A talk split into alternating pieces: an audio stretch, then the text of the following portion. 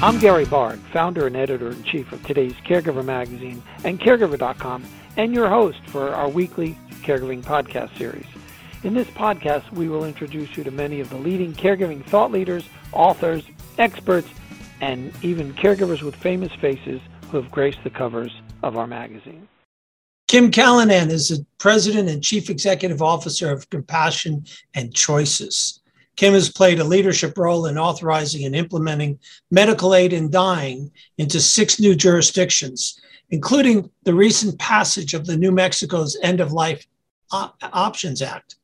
She also launched the Finish Strong initiative designed to empower patients to take charge of the final chapter of their lives, with a specific focus on helping people plan for a possible dementia diagnosis and closing the disparities in end of life care and planning that exists for communities of color. And it's such a pleasure to have you here today. I'm looking forward to our conversation. Kim, we were so pleased to have John Hagedorn and Michael Farmer at the last to date in person Fearless Caregiver Conference, which was held in Florida in February 2020 they spark some really insightful interactions with the caregivers and attendants and help caregivers understand the mission of the organization. Can you tell us what we as caregivers need to know about compassion and choices? Sure. Um, Compassion and Choices' whole mission is really about helping people to finish strong. And I can use my um, father in law as a great example of this. A couple of months after I joined Compassion and Choices, um, he unfortunately um, went in for surgery with stomach cancer. And when he came out, um, he was told he had days left to live. And most people, when they receive um, such an unexpected and dire prognosis, um, really go into a state of despair. Um, and it results, and then the caregivers and the family don't know how to react either. But my father was so, or father in law was so clear about his values and priorities and what it was that he wanted to do in his last days that he was able to help all of us um, kind of get on board with his plan, which was to spend every minute um, with his family and friends, saying goodbye, making amends, and leaving final impressions. So, from a caregiver perspective, um, you know, every person who dies is not going to be like my father in law. In fact, I can tell you very few are.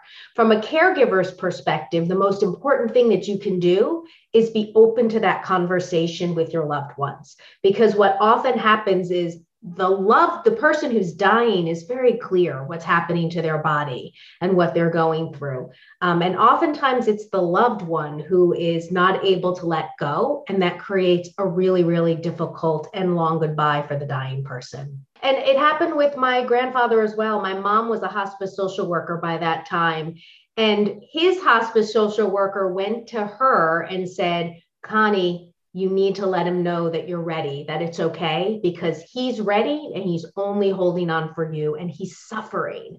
Um, and she needed she needed help. While she did that with lots of other families, it was different when it was her own father, um, and she had to really rethink about it and and recognize that the most important thing that she could do as his caregiver was hear and understand where he was at in his um, end of life journey. How do caregivers fit in the philosophy of patient directed care, what roles do we play? Um, so, the most important role that the caregiver plays, or there's really two, is first becoming really clear about what the patient wants. What are the patient's values and priorities? And we have this amazing end of life decision guide, as well as our dementia values and priorities tool that the caregiver can do along with um, their loved ones to get clear about what um, that person's values and priorities are. The second really, really important thing role that they play is then advocating for care that's consistent with their loved one's values and priorities. Um, and then the third role is helping to ensure that the rest of the family and friends are on board with whatever um, the dying person wants in terms of their final wishes. During this time of COVID, how have you seen that change people's views of end of life care and advanced plannings if it's changed it at all. Yeah, I definitely have seen a shift taking place, um, a much greater awareness that medical interventions um, and medicine cannot relieve all end of life suffering. And I think pre COVID, many people lived under the false impression that medicine could take away all end of life suffering. Um, and now that has come um, front and center as a, a, real recognition that that's not the case. Um, the other thing that we've seen is people recognizing um, that um, they really need to plan and think about what um, they would want at the end. Um, and I think the hardest thing um, early on in COVID, and it still takes place now, but is those poor people who died by themselves hooked up to machines in hospitals. And um, I think there was a real awareness from people that if there is a way to avoid that, that that is what they would want. Um, and you know, with COVID and with the rules around it, it was really hard. Um, but that same scenario does take place. Um, and people don't even aren't even aware that they're kind of allowing um, medical interventions to result in a death that's inconsistent with what they would want. There may be people that are around them but oftentimes people end up hooked up to machines in a hospital dying when they really would prefer to be at home alone. Have you seen people's uh, opinions and thoughts about end of life choices and the work that compassionate choices do, does have you seen that changing over the years? Oh, absolutely. I mean, it has been incredible. Like there is definitely a movement that's afoot um, and much greater awareness about both the importance of end of life planning as well as the importance of um, autonomy um, at life's end and having the ability to direct your own care. And um, you can just look at the advancement of medical aid in dying as a symbol of that. I mean, that's really one medical practice that gives patients a greater voice and choice in the kind of end of life care that they receive um, because they can request and obtain from their doctor pres- prescription medication should they want to end their suffering and you know six or seven years ago it was authorized in four states and then in 2015 when brittany Maynard came forward and shared her story um, along with her husband Dan, and partnered with Compassionate Choices, we authorized California. And that catapulted the movement forward. You had this beautiful 29 year old woman who simply wanted to be able to die on her own terms. And people really um, connected to her. Um, and since that time, we've now authorized um, six states in six years. We just reauthorized California, we authorized New Mexico. And it's really not about the small number of people that will choose the option it's about the symbol. It's about the fact that it demonstrates that patients have a voice and a choice. And it really shifts and changes the whole conversation around end of life um, from a much more paternalistic system to one that is more patient directed. How do you ensure your loved one's advance directives are honored? And what happens if you run into a medical provider who's not supportive of their advance directives? Those are great questions. Um, so first of all, I would say pre-planning is really, really important. And there's two important aspects to the pre-planning. Um, the first is the written paperwork, um, getting all of that paperwork in order. And so that, of course, is important. And I would encourage people to use our end of life decisions guide and, and um, coupled with their state advance directive forms. The second one is choosing a really, really solid healthcare proxy. And I think people often default to whoever is closest to them. If you're married, that might be your husband. Um, and what I would say is to really step back and think about whether that person is really the best person to speak on your behalf.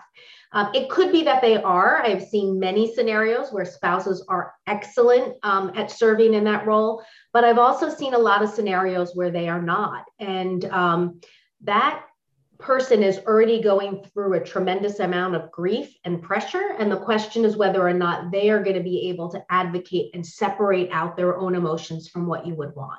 I would also say that um, thinking about and figuring out in advance what your values and priorities are, and then surrounding yourself with a care team that is going to honor them. So we have this great tool on our website. It's a little postcard um, where you ask, you interview your doctor about their your end of life wishes, and you make sure that they're going to be willing to honor and follow your wishes. Um, there are a number of health systems that are guided by ethical and religious directives. And in those scenarios, if you uh, end up on a ventilator and you would not want to be on a ventilator, um, they are obligated to keep you on that ventilator because of those ethical and religious directives. So you also really want to research and understand the hospitals and health systems that surround you. It used to just be a hospital, but now hospitals own entire health systems with, you know, clinics and doctors' offices all falling under those ethical and religious directives.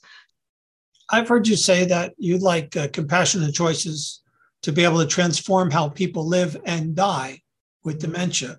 What do you mean by that? That's a great question. Um, so, um, I the, my work around dementia comes uh, and our work, you know, stems from talking with thousands of supporters across the country, looking at survey data, and from my own personal experience with my grandmother.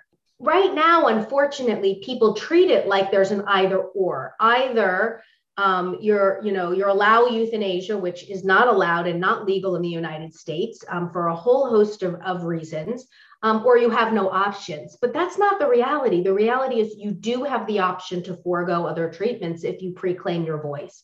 And you can cut years off of the length of time that somebody lives with advanced dementia. We have this amazing tool called our values and priorities tool that allows you to, goes through common markers with dementia and allows you to identify what level of care you would want at various different points within a dementia diagnosis. Um, so I encourage people to use it. Um, if you want all available care and you want aggressive treatments at the end of life, that gives you that option. It also gives you the option of identifying a point where you may want less care to allow another disease um, to end your suffering if that's how you're if that's where you are. What's a medical aid in dying? So, medical aid in dying is um, a medical practice um, that is authorized now in 10 states and Washington, D.C., where a terminally ill person who has a prognosis of six months or less to live is able to request from their doctor a medication um, that allows them to end their um, suffering if it becomes too great. It's entirely patient directed, and there are about 13 steps to get through the process. So it's not easy to do. Um, but as we talked about earlier, it really puts the patient in the driver's seat of their end of life care um, and really changes the way end of life care is delivered in a state after the law has been implemented. Kim, what's some one most important piece of advice you'd like to share with family caregivers? Um, I guess I would say that um, how one dies um, really is important both to the dying person as well as to those people are left behind. And this movement has evolved and grown because people have watched their loved ones unnecessarily suffer. So when you're in that caregiver role, consider it a gift to yourself to have a conversation with your loved one about what their values and priorities are. It will make caregiving a lot easier. It takes the guilt and the guesswork out of um, your caregiving and allows um, puts you in a position where um, you are honoring and respecting um, the dying person. Um, so um, I know a lot of people think about end of life conversations as really difficult and tough to have. The reality is, all of us are going to die. It's 100% guaranteed. not having that conversation um, results in a tremendous amount of unnecessary suffering. And so I would encourage people um, to do it both for your loved one, but do it for yourself as well. Um, you know, find that person that, you know, is going to speak on your behalf because none of us know when our time comes. It could be today, tomorrow, or it could be 20 years from now. Um, but having that plan in place will make a huge difference for, difference for the people around you.